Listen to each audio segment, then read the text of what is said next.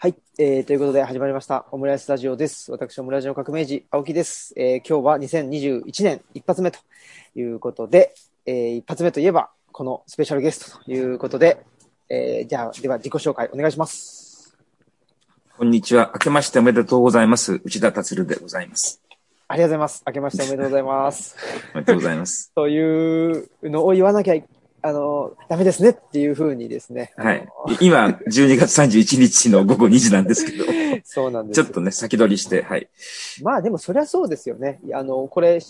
1日のしあの7時オンエアなので、うん。もうそれは7時にオンエアできるってことはもうそれ以前に撮ってるということで、まあ皆さんそう思って、いいんじゃないですか、別に。え一応だから、あの、ご挨拶だけしましたんで、あとちょっと混乱するので、今年と去年っていうのを、そうですね。今、今ベースでやりましょう。はい。そうですね。と思います。で、えーっと、今はですね、あの、小学寺さんの方にお邪魔してまして、えーそこから僕は、あの、お送りしているということで、あの、はい、眠い毎年、まあ、あの、大晦日になると言ってるの、小学時に。小学時で年越してるの。あ、いや、そんなことですね。年越しは東吉野村村内の、うん。また、あの、友人宅で、なんか、あ、また、今から戻るわけですか。そうですね。東吉野村は雪が降ってまして、うん、雪大丈夫だった？すごいらしいよ、こっちは。朝子の方とか。朝子すごかったで大雪らしいすよね。あの、スナピーのうちが。うんんで。すよね。うん。こっちは全然そんなことないですね。まあ、例年通うりんぐらいの感じですね。全う然ん、例年に比べておかしいということは全然ないですね。うん、まあ、どうだ神戸は普通に。あ、はいそうですか。さちょっと昨日の夜ちょっとパパラパラっと雪が降ってたけども、今日は普通ですね。うん。ねえ暖かいお正。月。そうですね。その異常気象がというのがね、その、まあ、今日、あの、今年の冬が寒い、暖かいとかいうよりも、もうなんかあの、やっぱり2020年、昨年は、えっと、コロナっていうのがあって、うーん。で、まあもちろん、あの、2021年も引き続きコロナなんですけど、うん。その辺でですね、まあ、内田先生の生活っていうかですね、まあ、あの、コロナ前というのはもうずっと、えーっと、東京に、もう新幹線で、あの、うん。100、100回以上ですよね。だそれ往復だからね。だから、ご50回ぐらい。ぐらい行かれて。1週間に1回ペースだったね。うん。うーん、っていうことでしたけど、まあコロナになって、それはだいぶ減ったと思うんですけれども、そうですね。はい。で、いかがですか？僕なんかは、その、本当にめ、あの、明らかにコロナになって、で、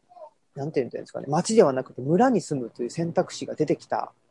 みたいで、あの、うん。世の中の人たちに。うん。うん。まあ、村っていうか、もあのまあ、特に東京から出るっていう、その、通勤電車に乗らないで、もう生活できるのではないかと、テレワークでできるんじゃないかっていうんで、じゃあ、その東京以外のところで暮らして、でで何か発信している人に話を聞こうというので、うん取取材であったり、あの、話してほしいっていうふうに、あの、言われるというという機会は、あの、如実に増えました。うん。増えたでしょう。先駆者だから。増えましたね。で内田先生はいかがですか？その東京に行かなくなったっていうことで、まあ、僕のイメージだと体力的にだいぶあの楽になったのではないかなと。いやー楽、楽になりました。すごく。本当に。それは楽になりましたよ。あの、やっぱしね、あ行って2時間喋るとか、対談とか講演とかだって、結局行って帰ってね、あの、遠隔地だと2日潰れちゃうからね。1日半ぐらいうんまるっと潰れちゃうけども、あのね、講演にしても対談にしてもインタビューにしても、ズームでいいってなると、今みたいにね、あの、14時からだったら、今14時1分だったけども、それぐらいにうんスイッチ入れて、で、終わったらじゃあねって、バイバイまたねって退出でおしまいだから、拘束時間がもうめちゃくちゃ少ないからね。とにかく往復の新幹線乗って帰って5時間っていうのと向こうで泊まってっていうのを考えたら、結構それで随分体力使ったからね。本当に楽になった。その点で言うと。で、あの、まあ楽になったせいもあって仕事が増えたんだから、こういう感じの。割と気楽に受けられるから、前だと、あの、何月何日の何時ぐらいに東京でこの人と会ってくれって言われても、そんなん無理だよっていうの終わりだったけども、今無理じゃないので、あの、割といろんな方とズーム対談っていうのは、お互いの、それこそホテルの一室からと、と、こっちは書斎からとか呼んで、で、まあ、ピタッと時間だけ決めて喋って、じゃあまたねと言ってパッとっていうことができるようになったので、あの、対談とかインタビューの仕事は、結果的には2、3割増えたんじゃないかな。うん。そうですよね。僕も村にいながら、あズームでつながるっていうところがやっぱり一番多かったので、そうするとまあ声もかけやすいし、あとは、そうなんだよね。ねあの、僕も月1回名古屋に行ってカルチャーセンターで講義してるんですけど、そのカルチャーセン、まあ、あの、名古屋に行って帰ってって言ったらもうそれだけで1日潰れてしまうわけですけど、うんね、本当にカルチャーセンターが、まあ、オンラインであればオンラインでやって、で、その夕方にまたちょっと違うところとのオンラインとか言ったら、まあ、あの、仕事が2つ、うん。あの、まあ、し、仕事ができると言ってはそうだし。できるし、まあ、ね、体の弱い新平君にしてみたら、それは名古屋まで往復しなくていいっていうのは、そうなんです。大変楽だよね。大変楽だと。いうこともあり、うん、で、あの、今日はですね、ちょっとまあ、2020年内田先生たくさんご本出されたと思うんですけども、はい、まあ、10冊ぐらい多分出されてると思うんですよね。10冊以上ですよね。うん、で、えっと、あ、そうだね。あの、単行本の文庫化入れると10冊以上だね。うんうん、11冊とか2冊かな。で、その中で、まあ、特に、あのー、僕がですね、ちょっと内田先生とお話ししたいなというか、あのー、この、えー、ね、3冊ですね。はい。ポストコロナ期。コロナ期を生きる君たちへというので、あのーうん、お声掛けいただいて、僕も、あの、新平君も書きました。はい。ありがとうございます。いえいえ。あのなんでしょう。それ売れてるんだよ。あ、みたいですね。すごいですね。うん。うん、いやー、さんずりっていうことで1万部以上出てるという、うん。そうだね。うん。ことですもんね。随分、その手の本にしては結構売れてると思いますね。うん。っていうのと、あとは日本集合論、三島社さんから出ている。はい、これもすごく面白く読ませていただいて、あともう一個、文庫化された町場の天皇論そうでしたね、それも。はい。この3冊が僕の中では、あのー、なんでしょうね。今年のマイフェイバリット内田本という。ありがとうございます。いや、すいません。勝手になりまして。ただやっぱりなんて言うんですかね、その、どれも面白いんですけど、なんて言ったんですかね、その、僕の中で整合性というか、うん、あの、こ、こちらは立てるとあちらは立たず、もしくは立つのかもしれないけど、どう立てたらいいのかっていうところが分からなかったところもあるので、うん、そういう意味でですね、あの、ちょっと今日お話を伺いたいなと思ってい。ます。はい、で、どうぞ。あの、さっきのですね、えっと、まあ、コロナ禍に入り、で、オンラインが進み、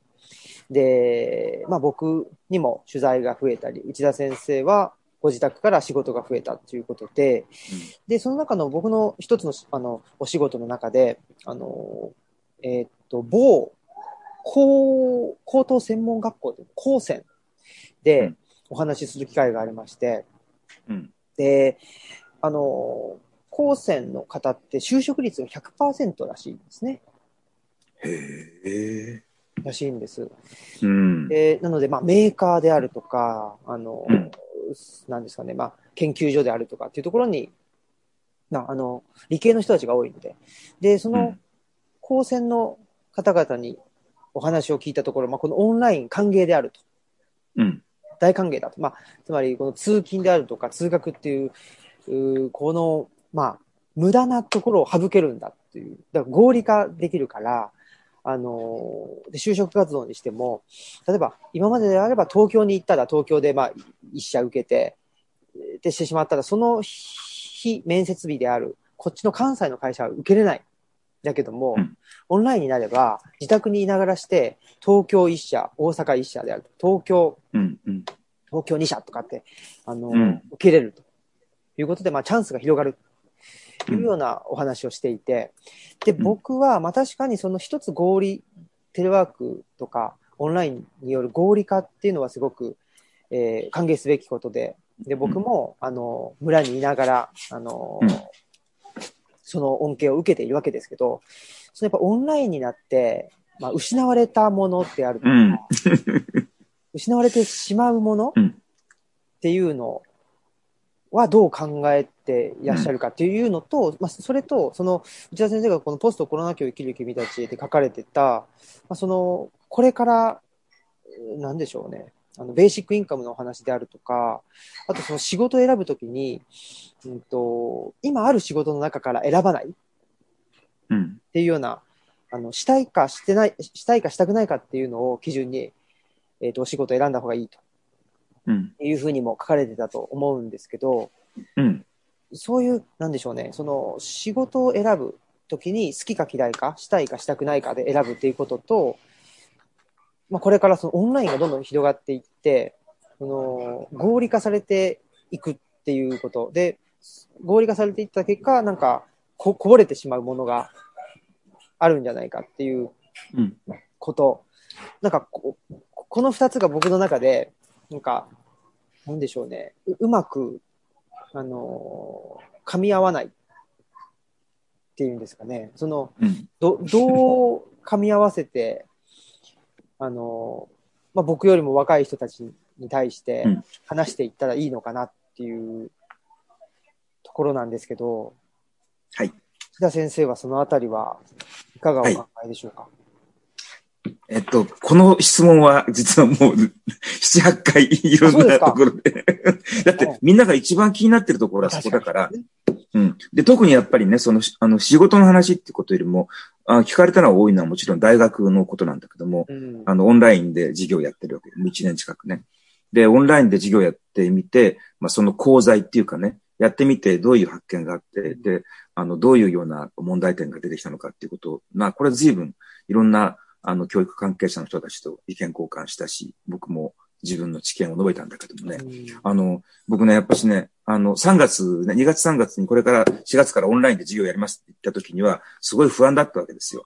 僕はもちろんもう現役じゃないから、そんなことしなくていいんだけども、話聞いてて、今から、そんなね、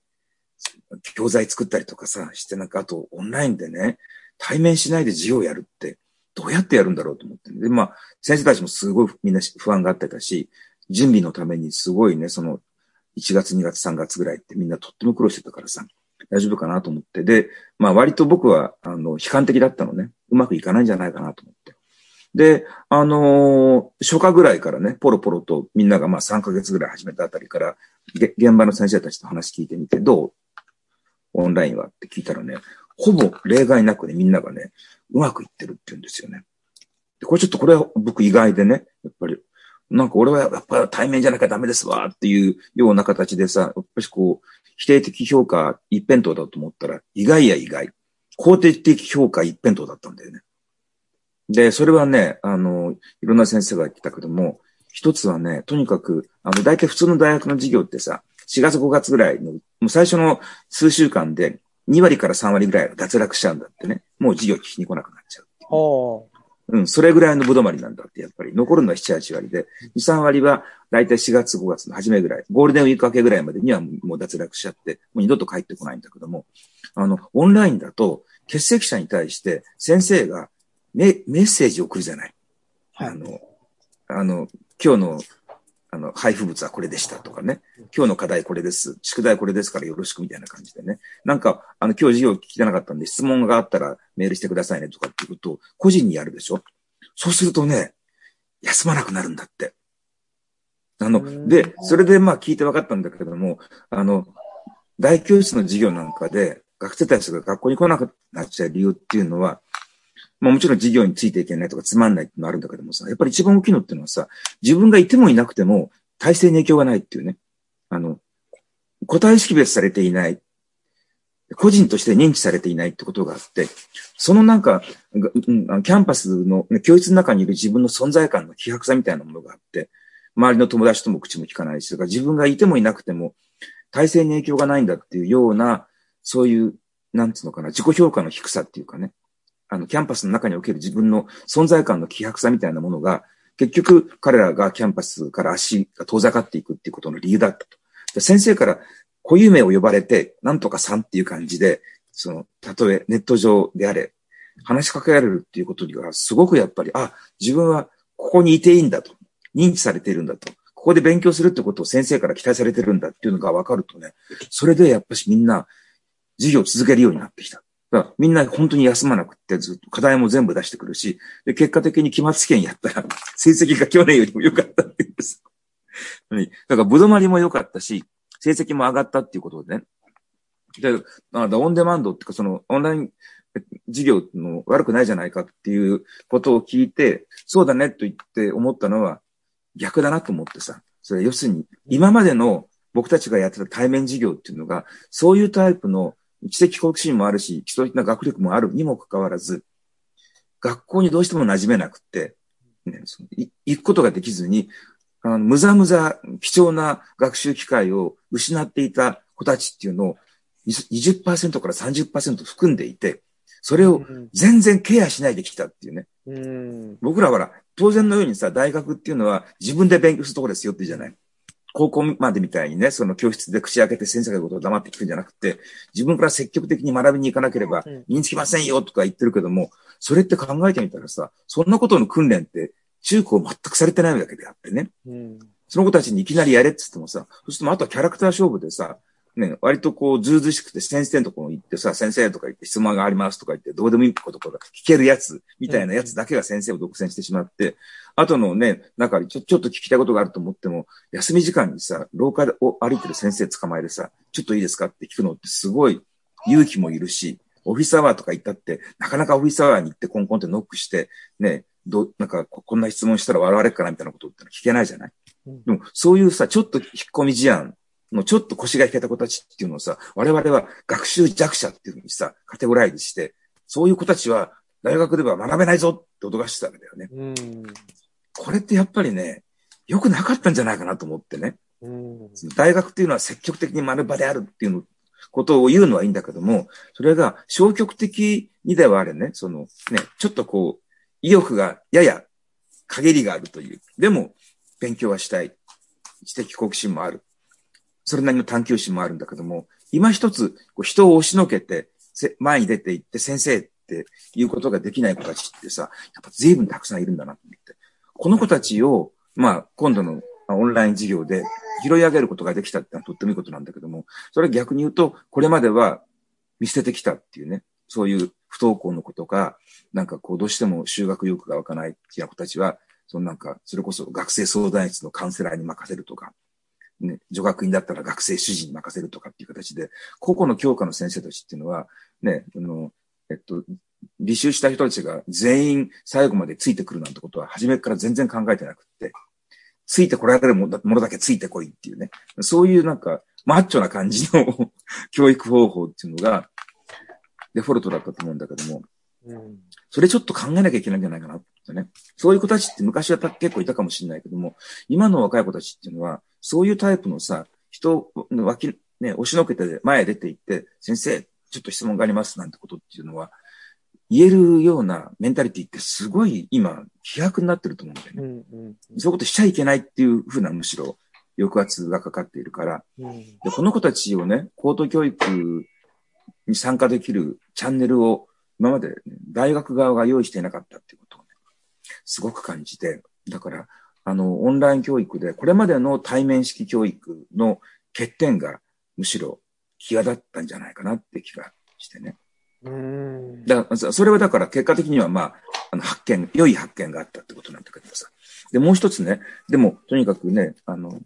オンラインだけでいいのかってことになると、これはもう無理なわけですよね。本当に。オンラインのおかげで、まあ拾われたものもあるけども、オンラインのおかげで、あの、失ったものもたくさんあるわけで、一番大きいのっていうのは、オンライン教育っていうのは基本的にさ、まあ、例えば、あの、履修して、それを授業を聞くっていう、リアルタイムで聞くっていうのもあるし、先生がネット上に載っけておいたコンテンツを自分が好きな時間に、こうね、あの、ダウンロードして、それを見るっていうこともあるけども、基本はオンデマンドなわけだよね。あの、自分がこういうものを履修しよう、こういう話を聞こうって思って、自分がキーボードを押して、で、始まるわけじゃない、でもさ、新平君もわかると思うけども、あの、アカデミアにおけるさ、本当の学びっていうのはさ、オンデマンドじゃないじゃん。うんうんうん、バイアクシデントでしょ、うんうんうん、基本的にさ。図らずもでしょ、うん、あの、特に僕なんかもだけどさ、こんな授業、こんな科目履修する気なかったんだけども、ずっと友達と遊んでたらさ、あ、俺次授業あるから行くわって言われてさ、え、どこ行くんだよってってさ、え、科学史とか言ったらさ、え、じゃあ俺もついてくとか言って。で、でなんか、そういう人、別れがたくってくっついてって、そのまま科学史の授業、じゃあこのまま履修しちゃうかってんで、登録、履修登録しちゃったとかね。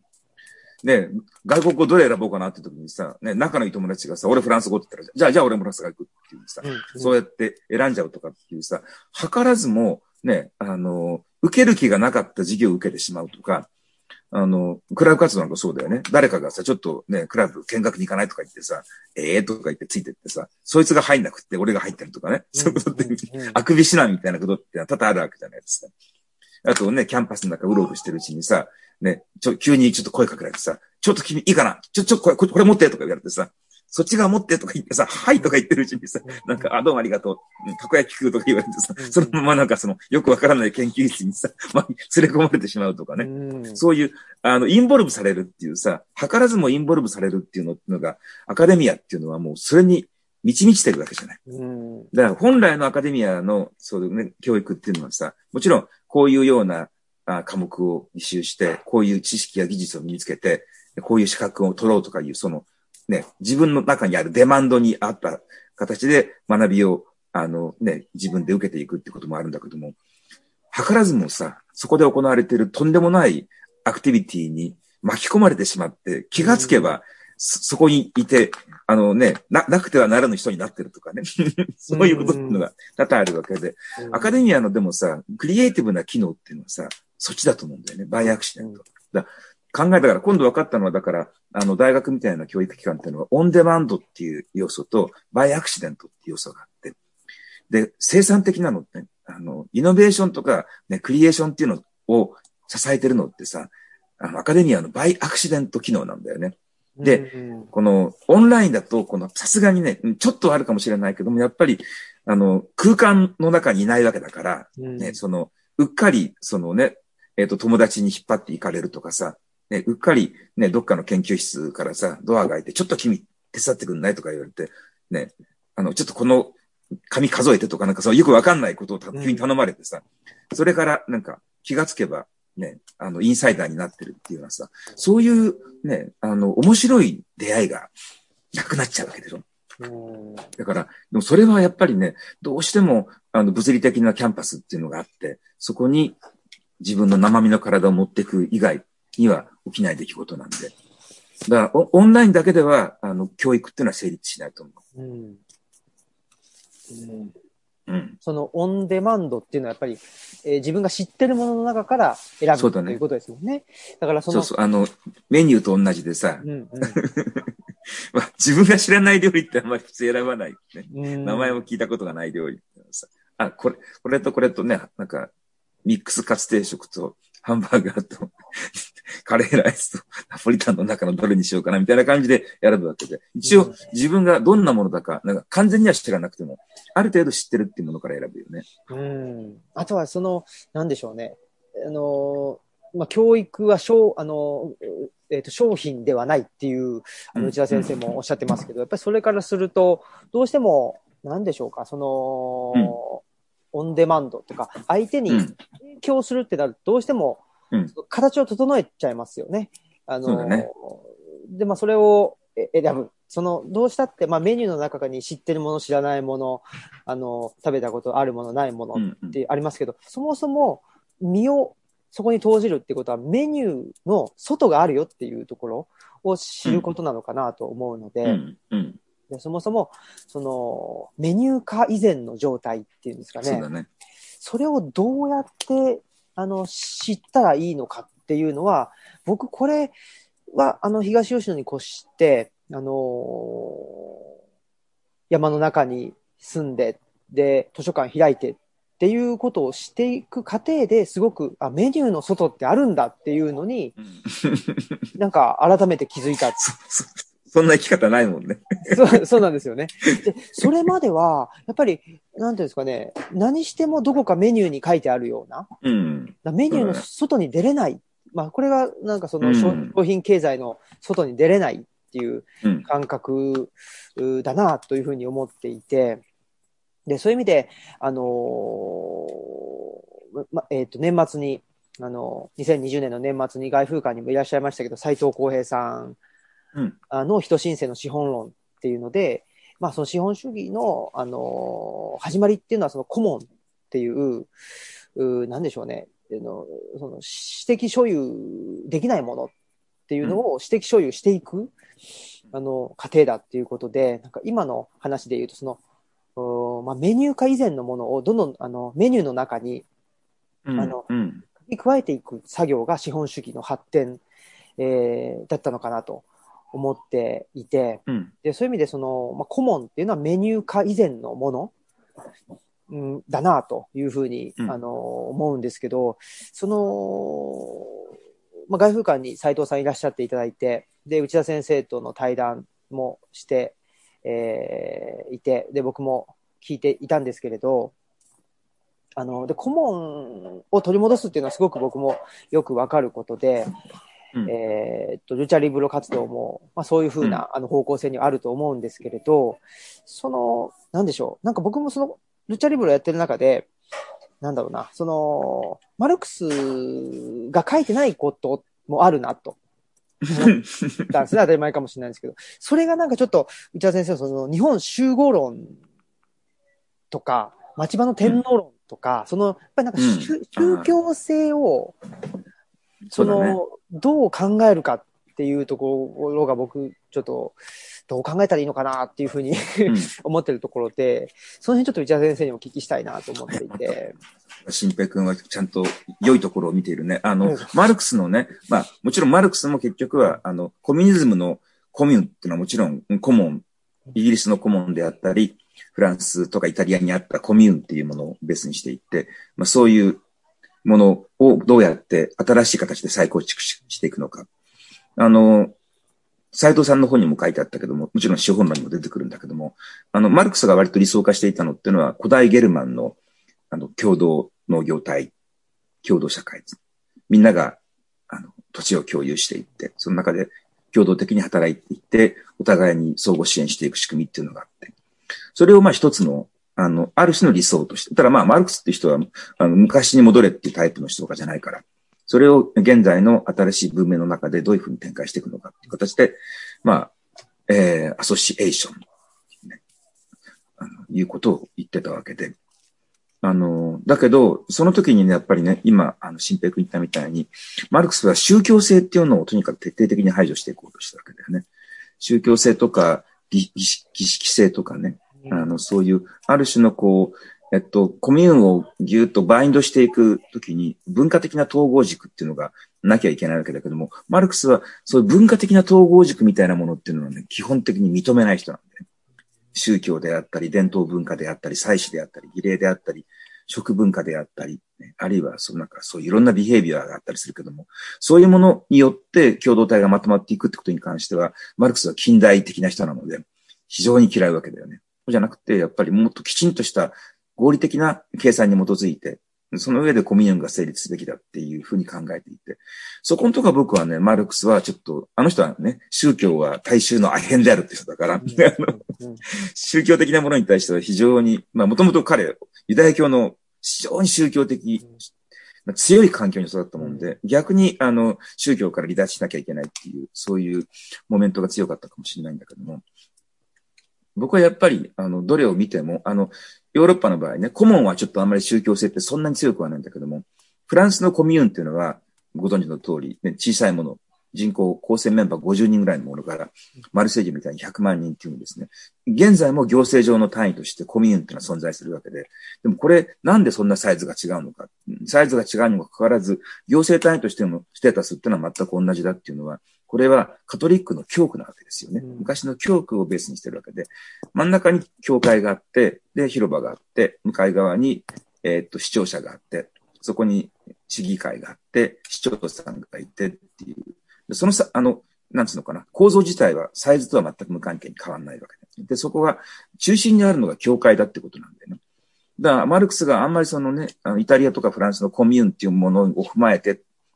あるいはそのイギリスのコモンを踏まえてってことを言いた、言いたがらなかった理由の一つっていうのは、そこで非常に宗教的なもの、あの、イギリスのコモンの場合でもそこでもやっぱし、えっと、共同体をバインドしている一番大きな要素っていうのはやっぱし宗教的な共同性なんだ。それをあんまり強調してしまうと、なかなか、えー、うまくいかないっていうことで、あえてその部分っていうのは写生していったっていうかね。その部分の分析にはほとんどページ数を割い、行数を割いていないっていうことなんだけども、僕はやっぱりその伝統的に見てもね、日本、人類の歴史を見ていっても、やっぱりね、その、あの時も何度も言ったんだけども、共同体、アソシエーションが総合支援するためには、とにかく基本的に参加メンバーが全部持ち出し覚悟っていうのが必要なわけだよね。全員が未然に起きると。あの、俺はこれだけ割り前出したから、その分、あの、リターンくださいっていうね。俺これだけ働いたわけだから、こんだけ地域通貨じゃないけども、俺こんだけ地域通貨分働いたから、こんだけの地域通貨分の商品とサービスくださいよ、みたいな感じでね。それをみんなでぐるぐる回すっていうようなものっていうのは、これ一瞬で解体しちゃうわけですよね。あの、共同体、共同体を維持するっていう基礎的な業務のところに、ものすごいリソース使わなきゃいけないわけであって、それって、そこで実際に動いている、ね、あの、やり取りされてるさ、商品とかサービスとかいうものよりも、もっと、あるいは大きいものっていうのを、ただ、その、アソシエーション維持するために使わなきゃいけないわけで、それの部分をね、全部持ち出しだと思ってるね。この部分持ち出しでやって、で、俺のとこに来たものは何なのっていうさ。言ってしまうと、まあ、この自分、うちが、家が、家が住んでて、ちゃん土台があって、壁があって、屋根があって、それを、まあ、ちゃんと維持するようね、あの、雨が漏らないようにきちんと指示してる。あの、寒い隙間風が入んないに指示してるのがあって、その中で、まあ、一家団らんしてるときに、その、家が存立しているってことについてのコストは全く考えないで、中でやり取りしてる分で、俺はこんだけ出したのにこんだけやってると、なんだよってさ、全然割に合わねえじゃないかっていうんで、で、出てしまうっていう。でもそれは実際には、ね、その、その建物を維持するっていうことにさ、ものすごいコストかかってるわけだよね。で、でもね、これはやっぱしね、あの、そういう相互支援的な共同体に、あの、帰属していることによって、あのみんなでお互いに支え合っていくんだ、守、守らっていくんだっていうふうに、あの、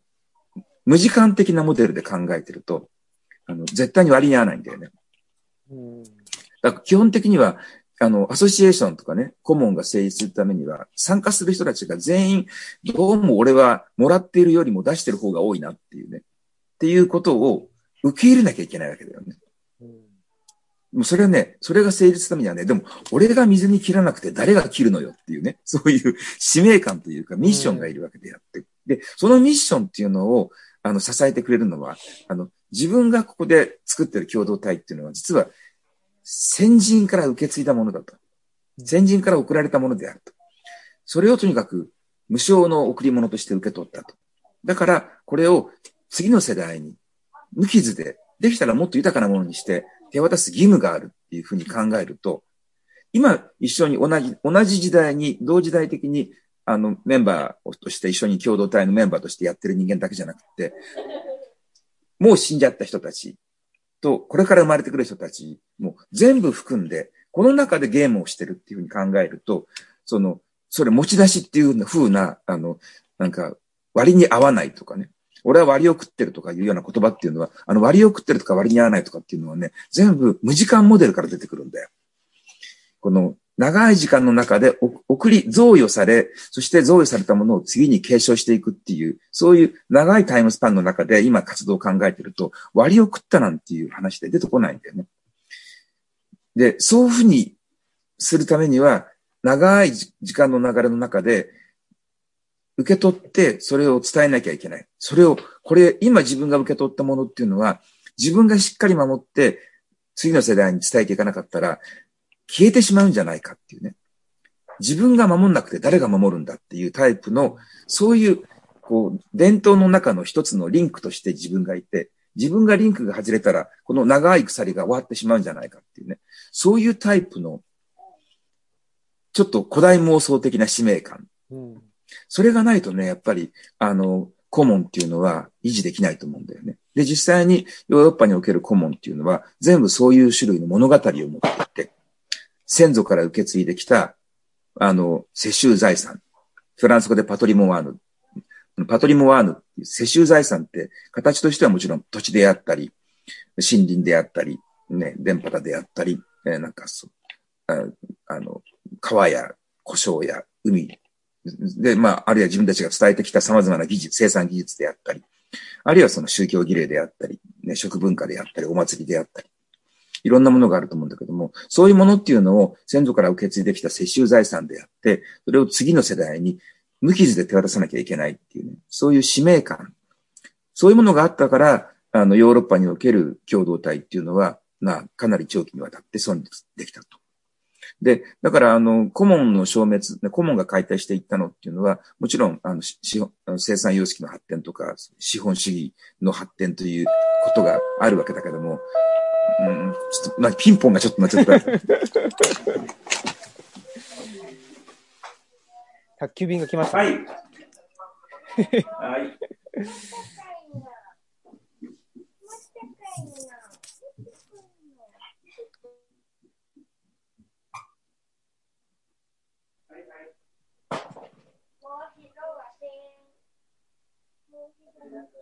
生活の環境音がめっちゃ入ってますね。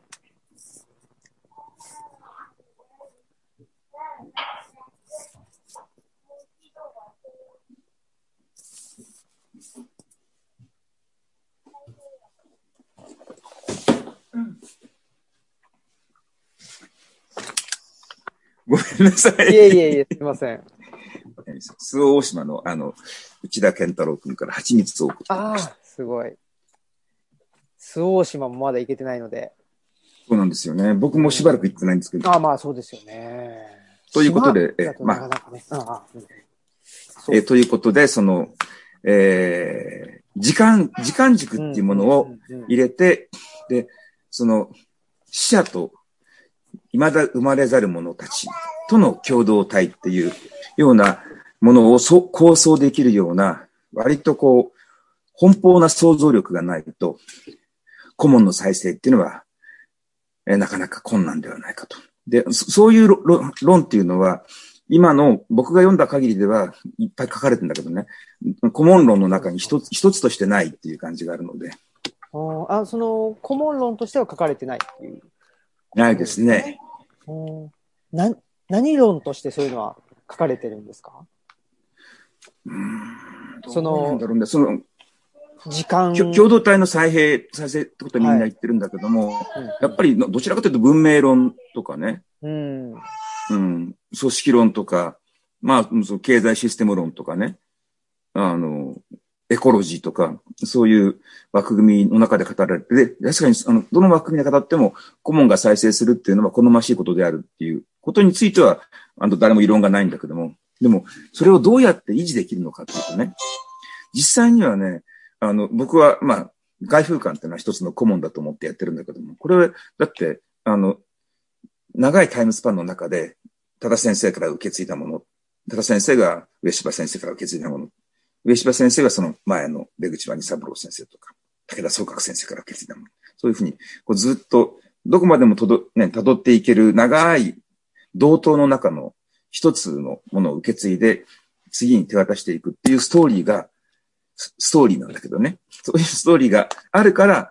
僕はやれてるわけであって、そのストーリーがなくてね、今僕自身がただね、みんなと一緒にあの、こういうとこでね、汗流してやったら楽しいねっていう、楽しいねっていうだけのことではね、そこを顧問の基礎付けをすることはできない。それは自分でやってわかるんだよね。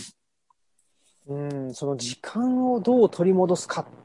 っていうのはすごく大きなテーマで、で、僕もやっぱりなんでしょうね、その東吉野村に越したらすごく時間、あ、こういうことかっていうの分かるんですよね。うん、というのも、まあ、あの、春夏秋冬があるみたいなのは別にあの世界中どこでもあのあるとは思うんですけど、そのもっとディテールを見てみると、なんでしょうね。あの、虫が、あの、どんどん死んできますよね。あの、虫がどんどん死んでいって、で、その虫をアリンコが運んでいったりとか、あの、ミミズが、な、と、ミミズが干からびてたら、で、朝干からびてても、うん、と、夜、あの、いなくなってたりして、っていう、まあ、誰かが、食べちゃったりとか、あの、持ってっちゃったりしてるわけで、うん、まあ、それだけ見ても、その、生きると死ぬっていうのが、すごく、あの、実感を持って、時間の中に、うん、その中に含まれてるっていうところが、すごくあるなっていうのを思うんですよね。で、まあ、翻ってその都市、町っていうのを見ると、まあ、あ、あの、そちらなんでしょう。そうなんですよ。で、見ると、まあ、えー、生まれるのも病院だし、えー、亡くなるのも病院だしっていうので、うん、なんか自分の生活圏からまあ、出してしまう。その外部化してしまうってなると、うん、自分の生活ってじゃあ何なのって言った時に、できるだけその安定し、安定した、安定したっていうのは変わらない、普遍の、その時間が流れないものっていうのを生活っていうふうに、あの、僕たちは思ってしまってるんじゃないかなと思ってて、そう考えると、その自分たちがまあ安定している、まあ、エア、エアコンなんてまさにそうだと思うんですけど、エア、うん、エアコンディションを整えるわけですよね。うん、うん。だね。それが生活のベースにある。そこに時間をを取り戻すっていうのは、まあ、都市部で合気道をするっていうのは一つの選択肢だと思いますし、あの、村に越すっていうのも僕は選択肢としてはあるかなと思うんですけど、なんかもうちょっとこの選択肢が増えたらいいなと考えているんですけど、うんうん、何か他にアイデアはありますか？どうなんでしょう時間を取り戻すっていう。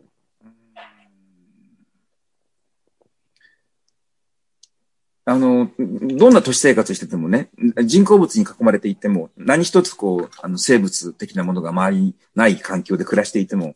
でも、自然物っていうのもあるわけで、それは自分の身体がそうでしょ。うん、身体っていうのは自然物なわけであって、これはもう本当にね、あのー、毎日のように、どんどんどんどん経年変化をしていくわけだし、朝と晩でも日変化があるし、で、ね、あの、汗かいたり、お腹が空いたり、排泄したりっていうことをやって、毎日毎日活動していて、で、あの、ね、あの、具合が悪くなったら病気になって、怪我して、で、場合によったら、老死、老衰していって、そして死んで死体になって腐乱してっていう。自分自身についても、だから、そのね、えっと、生まれてから死ぬまで、で生まれる前から死んだ後までっていうことをずっと考えて、で、見ていくと、どんな都会的な環境で暮らしていても、やっぱりあの自分の身体っていうことに軸足を置いてると、あの、そ身体だけじゃないんだけども、自分の先行世代から受け継いで皇族世代に手渡していくものっていうのは身体じゃなくて身体を通り抜けていくものだから、知識であったり技術であったり思想であったりとか、マナーであったりっていうものっていうのは、どちらかというと文化的な構築物だけども、それはでも僕のが自分の体を使って習得して、自分の体を使って表現して、自分の体を使って教えていってっていう形だから。体を媒介としているものなんだけども。そういうもので、あの、先行世代から受け継いで、皇族世代に、まあ、パスしていくっていう。そういうふうなイメージで、あの、日々暮らしていれば、都会で暮らしていても、自分の体、ね、自分の生まれてから死ぬまでのっていう時間っていうことを、それを基本的な物差しにしていると、僕はね、時間っていうのは、だから今、あの、新平君が言ったね、時間意識が覚醒するっていうか、蘇ってくるっていうのは、やっぱり長い時の流れの中の一瞬のものとして自分がいるっていう。その一瞬のものだからこそ、まあ、貴重な時間だし、ね、一秒一秒が大変愛おしく感じられるっていうのが、やっぱりとっても大事な時間経験だと思うんだけどさ。そのためにはやっぱり長い、つながりの中に自分がいるんだっていうふうに考える。だから、あの、一つ、何か一つのことをやるときも、その、その一つのことの意味っていうのを、その5秒とかで考えるんじゃなくて、あること、ある人があることを言った、それに対して自分はこういうふうに思って、それに対してこういうふうに返していこうと、返していったっていうことの、その意味っていうのを、自分の一生とか、あるいはもっと長い、両親の世代、自分の子供の世代までの中の、人類の歴史の中の一つの出来事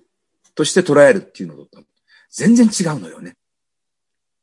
あの、長いスパンの中で考えるとね、基本的にね、喜怒哀楽ってあんまり起きてこないのね。その怒りとか悲しみとか、憎しみとか、苛立ちとかっていうのっていうのは、あの、そういう感情っていうのはね、全部非常に短期的なもんなのね。で、大体ほら、あの、長い時間が経ったらさ、嫌なこととか全部忘れちゃうじゃない全部忘れないけどさ、嫌なことがこう、うん、心に刺さるなんかこう、なんつうの、こう、切実さみたいなものってのはだんだん鈍くなってきてさ、あ、ああいうことあったなと思うけどもさ、そんなに胸が痛まないなるでしょ。でそういうの、うん、と、時間っていうのは、だいたいそういう激しい感情を緩和する力があるわけだから、長い時間の中で今起きてる出来事とか自分の思いとかいうことを捉え直すっていう習慣をつけていくと、そんなに、あの人間、ジタバタしなくなるっていううんこともあると思うんですよね。だから、時間意識の獲得っていうのは、すごく大事なことだと思うな。うんなんか、あのーこのコロナ禍で、えっと、まあ、ずっと僕はトラさんを見ていまして、で、トラさん見て、で、その後に、あの、鈴木敏夫さん、あのジブリのうんプロデューサーの鈴木敏夫さんのラジオを、もうずっと聞いてるんですよね。うん。で、僕何を自分はこれほどなんか、トラさんや鈴木敏夫氏から、あの、取り入れようというか、学ぼうとしてるのかっていうと、なんかその感情の出し方な気がするんですよね。その、うんトラさんであったり、鈴木、鈴木敏夫さんって1900、多分、内田先生より少し上ぐらいの方だと思うんと思う。うんですよね。で、鈴木敏夫さんが言う宮崎駿さんとか、高畑勲さんとか、話聞いてると、ものすごいその、なんていうんですかね。まあ、そのパーソナリティもあるんでしょうけど、すごい怒りますよね。わーって。そうだねそうなんですよ。だから、で、まあ、戸田さんもわーってすぐ怒るし、うん、怒るね。なんかその、で、でも僕らの、まあ、これ世代なのか、僕だけなのか、まあ、オムラジを聞いてる人に多いみたいなんですけど、なんかバッと感情を出せないっていう、うん。そのし感情を出すって結構瞬発力が必要だと思うんですけど、うん何かがあった時に、いや、これは怒りたい。違うだろうって言いたいんだけど、でもこっちから見るともしかしたら、それ合ってんのかもしれないとか、いろいろ考えちゃうと、うん。バッと感情出せないっていうのがあって、それで、あの、うんオムラジリスナーの方からも来たのが、まあ僕がこういう、その感情表現を学ぶために、トラさんを見てんじゃないかって思ってるって言ったら、あ、僕も、えっ、と、北斗の剣を、あの、そういう視点からと見てますっていう、あの、お便りなんかも来て、で、なんか僕らはどっちかというと時間意識を取り戻すことによって、その、わっと起こった感情をそのまま出す。なんか、それを今学んでいるような気もしていて、うん。なんか、その、なんでしょうね、内田先生、世代の人たち、まあ、あの内田先生もそうかもしれないし、そのす鈴木敏夫さんもそうかもしれないですけど、どっちかというと感情のコントロールを結構、あの、なんていうかね、一生懸命しようとされてる ところで、まあ僕らも感情のコントロールではあるんですけど、なんかちょっとベクトベクトルが違うなとは思ってるところがあって、それすごい面白いなって思ってるところではあるんですけど、うん。なんか、でも僕、内田先生とか鈴木敏夫さん世代の人たちの、せ世代って言っちゃったらあれですけど、内田先生とか鈴木敏夫さん、ゆあと、えっ、と、宮崎駿さんもそうですけど、が言ってることってすごくわかるんですよね。うんただ、なんかその、10個下、内田先生よりも10個下ぐらいの人たちが言ってることってなんかちょっとわかんなくって、で、これ何なんだろうって思った時に、やっぱりまあ鈴木敏夫さんの話とか内田先生の話を聞いてても、やっぱりあの昭和残響伝が好きなんですよ、うん鈴木敏夫さんも。で この、そうなんだ。この感情のコントロールっていうのと、まあ、寅さんもそうですよね。その、あれも昭和残響伝的なことで、暴力じゃない描き方で、えっ、と、人形を描こうっていうのが寅さんだと思うんですけど、なんかその、なんでしょう、人の縁、人形その、男気みたいな 部分が、なんか鈴木敏夫さんとか内田先生とか、特にそそその人たちにはまだあるんですけど、その下の人たちってなんか、それ別にどうでもいいじゃんって思ってるようなうん。風なところがあって、で、僕らになると、やっぱちょっとそれ取り戻さないと、あのーうんなんか社会の中で生きていけないんじゃないか、みたいな、ちょっと感覚があって。うんなので、そのなんか時間意識を取り戻すっていうことって、その、まあ、極端に言っちゃうと、人形的なマインドを取り戻すことに、僕は近いんじゃないかなと思ってるんですけどう、ん。なるほどそれ。は、あの、昭和残響伝って前も言ったけども、昭和残響伝のテーマって、あれ、最初の、えっと、第一作、佐伯教師からと、山下耕作とかいろんな人がやってるんだけども、大体大正生まれの人なんですよね。その、戦中派なんですね。戦中の人たちが、えー、作ってる話であって、で、やっぱりね、繰り返し出てくるテーマっていうのはね、大きな公共と小さな公共なんですよね。あの、テーマは義理と人情を図りかけら、義理が重たい男の世界だけども、あの時の義理と人情って言ってるのっていうのは、建前みたいなものと人間の本性っていうことっていうよりもね、本質的な対立があるのっていうのはね、でかい公共と小さい公共なんだよね。うんで、こっちなんだよ。義理っていうのは。でね、あの、対、対決で出てくるね、悪者っていうのはね、基本的にね、あのね、天下国家とか言うわけ。お国の大義のためにとかね。あの、大体、あの、全9作のうちね、戦後、あの、昭和だけど戦後って1個しかないんで、うん、第1作しかない。第1作の時はね、悪者たちっていうのがね、それが自由主義ってもんだろう。それがデモクラシーってもんだろう。今度はデモクラシーを大義名分に掲げる。ええで、お前らはね、その、戦後のデモクラシーってのは分かってないです。古、古びたね、その、関東構図組なんつうよね、真剣なね、その、縄張りと、真剣な昔ながらのルールに縛られやがってと。これから新しい時代なんだよと言ってね、お国のために、これから日本経済支えるために、お前らみたいな真剣な商売者いかん、いかんのだっていうタイプの、あのね、大きい公共の名において、潰しにかかってくるわけ。以下全部そうなのね。それ以下の8作は全部戦前が舞台なんだけども、悪者っていうのはね、大体ね、あの政治家であってもね、あの、悪徳の業者であってもね、悪い役者であってもね、みんなでかい公共の名において、大義名分の名にかけて私利私欲を満たそうとするわけ。ね、で、そうなんだよ。あの、昭和残機のテーマってのはね、大義名分をかけるやつは私利私欲の追求者だと。で、あの、本当に公共心がある人間っていうのは、天下国家は論じないと。だって無理だから。天下国家なんか手が回んないから。でも、自分が手が届く範囲のところに、ある種の公共性、ある種の社会的な公正さとか、正義とか、道理とかいうものっていうものを、自分の手が届く範囲には実現したいと。そのためには体を張ってもいいっていうね。そのね、やっぱしね、あの、最終的にあの戦地派の人たちの実感っていうのはさ、お国のためには死ぬ気がないけども、故郷のお袋とかね、花子ちゃんのためだったら、俺一人ぐらい死んでもいいかっていう、そういうなんかね、属している小さな公共、小さな家族共同体みたいなところにだったら、そこにだったら自分は命避けてもいいと。でも、大日本帝国のために死ぬ気はないっていう。だけど、こっちの大きの、大きい話をする人たちは、大日本帝国のために、天皇陛下のために死ねっていう話をして。お母さんとか言って死ぬんじゃねえっていうのに対して、いや、自分はやっぱり死ぬんだったらお母さんと言って死にたいよっていうのがあって、そのなんかやっぱしね、対立っていうのはね、激しい確執っていうのは、戦中側の人たちみんな抱えていたわけで、昭和残教伝ってそれに対する一つの彼らの回答なわけですよね。大きい公共を信じるなんていうさ、小さい根拠。だから、こっちなんだよ。これが彼らの義なわけ。で、もし人情っていうのが私利私欲だとすれば、私利私欲は必ず大義名分に結びつく。で、小さな公共に対するのっていうのは、基本的に義理とか、痩せ我慢とかになるわけ。綺麗事とか。うん、で、その、私利私欲イコール大義名分。綺麗も、まあ、そういうタイプのですね、政治的に正しい ことと、ね、あの、義理、小さな公共に対する忠誠心を測りにかけたら、こっちが重いんだっていうね。ところがね、その、あの、昭和残響年のね、義理と炎上を計りにかけりゃ、義理が重たい男の世界っていうね、万感こもってると思うんですよね。で、僕はね、それすっごい共感できるわけ。で、僕らの世代ってだからまだそのね、昭和残響伝に共感できる世代って今、知って言ったけども、小さな公共に対する忠誠心とか、貴族感とかね、そういうものってとっても大事だ。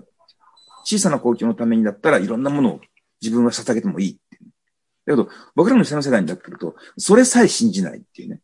うんそういうタイプの集団に対して帰属していって、ね、集団のために何らか自分のことを犠牲にしていって、持ち出していって、集団を支えていくっていうのっていうのはすごい欺瞞的だ。そういうのが人間阻害していくんだっていう。それは諸悪の根源だっていうですね。自分だけ良ければそれでいい。伸び伸び、そうやってエゴイスティックに生きようよっていうことを言う人たちが、やっぱりその後、ある種の世代的な文化としてあって。で、まあ、それはそれですごく清々しい。一層すがすがしいんだけども、やっぱり、それ、そういう人たちが、まあ、世代的に言うと30年ぐらい続いて、で、君らの場合は直近の世代、ね、がそうなわけで、それ見ててなんか、なんかこの人たち、なんか悲しそうだなっていうかね、つまんなそうだなっていうふうに思う、必ずそことになるわけで、必ず先行世代と逆張りするわけだからさ。で今度は君たちが逆張りをしていって、やっぱりもうちょっとね、あの、何らかの公共性、ね、またその、あの、斎藤くんとか君とか、白井さんとか、そういうね、若い世代の人たちの方が、僕なんかの考えていることに対して、割と普通に共感してくれるっていうのは、ちょ先行世代に対する逆張りだからなんだよ。うん。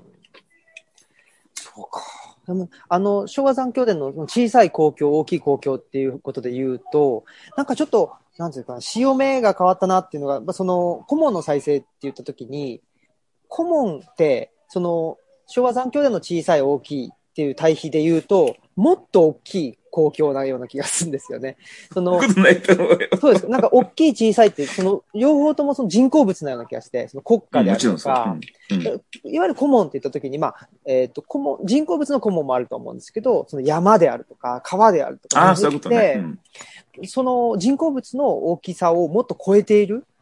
もののような気がしていて、あ、そそれはおっしゃる通り。うんそこをあの、顧問の一番最たるものっていうのは、あの、産業だからね。うんうんうん自然環境っていうのがね、僕らがきちんと守、せね、先行世代から受け継いで、これ、毛が汚さないで、傷つけないで、次の世代に渡さなきゃいけない一番大事なものっていうのは、君が言う通り、うんうん産業なんですよね。そう考えると、なんか、その産業を守るために小さい共同体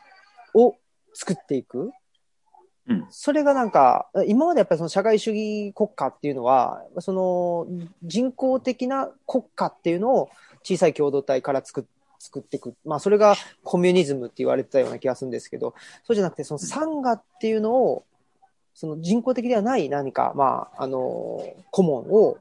ちっちゃい共同体で守っていくっていうコミュニズムううんなのかなという、まあ、あの、うんこれからのコミュニズムっていうのは、そういうものが、まあ、可能なのかどうかっていうところ。少なくともね、あの、20世紀の社会主義の実験っていうのはね、今君が言った、その、大きな、うん国家レベルでの、その、えっと、共同体っていうものの下に、あの、小さい共同体っていうのをまず作ったわけね。それはソビエトっていうのがそうだし、人民公社っていうのもそうだし、基本的には、ね、小さい職場であったり、あの、遅延共同体であったりするところに一つの単位を作っていって、うんそれが、あの、積み重なっていって、大きなソビエトができていくっていうイメージだったんだけども、実際にはそういう地区ソビエトみたいなものっていうのは、あっという間に瓦解しちゃうわけだよね。あっという間うんに、その、下からね、あの、ボトムアップしていくんじゃなくて、結局全部あっという間にトップダウンの党中央から来る指令がただ伝わってくる党官僚機構の末端になってしまって、ね、それが一個一個自律的に機能していって、緩やかに動いていって、そこから新しいものが生まれてくることっていうのは全くなくなってしまったわけだよね。それはもう中国でも、えー、ソ連でも同じ。特にソ連の方がやっぱり、あの、ソビエトっていう概念、僕ね、新平君なんかソビエトって言葉を聞いてさ、何のリアリティも感じないでしょ？そうねソビエトっていうのは、うん、まさに、あの、コミューンっていうことだからさ、うんうんうん。ソビエトって、まあ、いわゆるあの、失敗したってことだよね。そうですよね。そうすると、やっぱりなんでしょうね。その、大きな、まあ大きなというか、目指すべき顧問の形が変わると、その、ちっちゃい共同体っていうのの形も変わる。考えねばならないという。うん。で、で僕はね、小さい共同体論者なんだよ。そうですね。あ、そう。大きい共同体、うん大きい共同体から始めていくと、結局は、あの、20世紀の社会主義の実験がぜ結局全部コミューンの形成に失敗したっていうことになっていくので、僕は、はなあの、図式を逆転して、小さいコミューンが積み重なっていって、緩やかに結合していって、やがてそれが大きなコミューンになっていくっていうね、その、20世紀型社会主義の実験と逆の方向の方がええんちゃうっていう。うん。や僕もそう思って、えー、なんでしょう。マイ外風館としてあの、ルチャリブロを作ったということなんですけど、ただやっぱり、あの、斎藤さんの本とか読むとね、そんなにチンタでやってらんねえぞみたいな 話も出てきたりすると、ああ、これどうしたもんかっていうところはありますねい。や、いやそうそうちんたらやってらんねえぞっていうね、あ、元気な人はさ、できるかバカ野郎と言ってね、机ちゃ、ちゃぶ台ひっくり返していくっていう。あそれ、人それぞれ、あの、つかさつかさっていうかさ、それ、うん。ね、みんな得意技があるからさ。うん。あの、だからね、いいろんな、あの、なんだろう、統合軸を考えるし、サイズも考えるし、うん組織のあり方についても、みんな一人一人ね、やっていいんじゃないかな。で、まあ、例えば斎藤さんなんかの場合だったら、斎藤さんの形でああやって、ある種の思想運動っていうことを今組織していこうとして、うん実際その運動って大きな広がりを持っているわけだから、あれもね、ある種の、その、えっと、観念の上、アイディアの上に成立している。まあ実際に一緒に、あのね、生活を共にするとか、あの、なんか、経済関係を共にするってことはなくても、ある種のアイディアの上にやっていく共同体ってことなんだから、いろんなタイプの、あの、顧問があっていいんじゃないかな。うんはい。そうか。ということで、2021年は、まあ、そういろんなタイプの、あのーいろいろあっていいんじゃないのという、いつ、いつもだって俺が言ってることは全部問題してね。いろいろあっていいんじゃないの？好きにしたらっていう。いろんなタイプの顧問がうん、できてと思う。いったらいいなっていうところですよね。そうだね。やっぱ中心になるのは、だからね、あの、学頭とか道頭とか法頭とかって言葉があるけどもさ、学頭っていうのは学問の伝統。ね、その先行、おお師匠さんから伝わった、お師匠さんから教わった、あの、研究の技術とか、あの、知識とか、そういうものを、やっぱりしっかり一つ、一つの型として受け継いで、それを自分の後の世代に伝えていく。道頭っていうのもそうでしょ。うんねうんあのそういう道の中に伝わってくるもの。これも伝えていく。そういうなんかいろんなタイプ、そういうね、あの、そういうもの、いろんな形のものがあると思うの。それが、あの、宗教的なものだったら法刀っていうのがあるし、そういうふうにずっとこう、繋いでいくものっていうのはいっぱいあって、で、ね、そこの中で受け渡されていく伝統っていうのも、それぞれの顧問ごとにみんな違違うし、ただその、生き延びる上で一番強いのっていうのは、やっぱし教育共同体とかね、宗教共同体とかっていうのが、そのはっきりとしてるから、受け継いで手渡すものっていうのがね、それがはっきりしてるところっていうのはやっぱり強いんじゃないかなと。うんそっか。まあ、その中で20世紀の反省も踏まえて、えーうんこういうことじゃないとダメっていうふうにはせずに、うやっぱりん。いろいろあってもいいんじゃないっていうふうにしないと。なんとかじゃダメっていうのはね、あの、疲れるからいいよ。うん。減点法はやめよう。その、理想があって、今理想に届いてないので、ね、あの、理想100点で、今60点だから40点分ポイントが足りないっていうふうに考えるんじゃなくて、うんうん今やったところまでで、とりあえず100点っていうさ。それでいいと思うよ。あの、だって長い、これ随分長い時間のかかる事業だからさ、あの、気長に、かつ上機嫌に行くしかないわけで、減点法はあ良くないです。うんこういう、な長い時間をかけて、コツコツとやる仕事の時は、基本的には上機嫌にやらないといけないので。うんはい。ありがとうございます。ということで、えー僕らもですね、はいはい、2021年は、まああの、ルチャリブロ5、ロルチャリブロが5周年ということもあってですね、もう5周年ですか？そうなんです、早いもので。で、ちょっと、あのー自分たちなりに、ルチャリブロってどんなことにしていきたいかなっていうのを、もうちょっと、まあ、まとめたり、まとめなかったりっていう感じで、まあでも、本当に、あれですね、なんか、5年、10年じゃなくて、もっと、あの、長い時間スパンで、赤ちゃんが泣いてますけど、ね、まあ、その赤ちゃんも、どんどん大きくなるということで、この子たちがね、大きくなるときに、ね、どんな日本を残していってあげられるのかってことが一番大事ですよね。うーん。確かに。はい。ということで、えーはい赤ちゃんの、なんかいいですね。泣き声に送られながら泣、き声に送られながらっていうのは、すごくいいなという気がしております。はい。ということで、えー本年も、えー内田先生、よろしくお願いします。よろしくお願いします。では、はいということで、頑張ってください。ありがとうございます。では、ではでは、はい、失礼します。失礼します。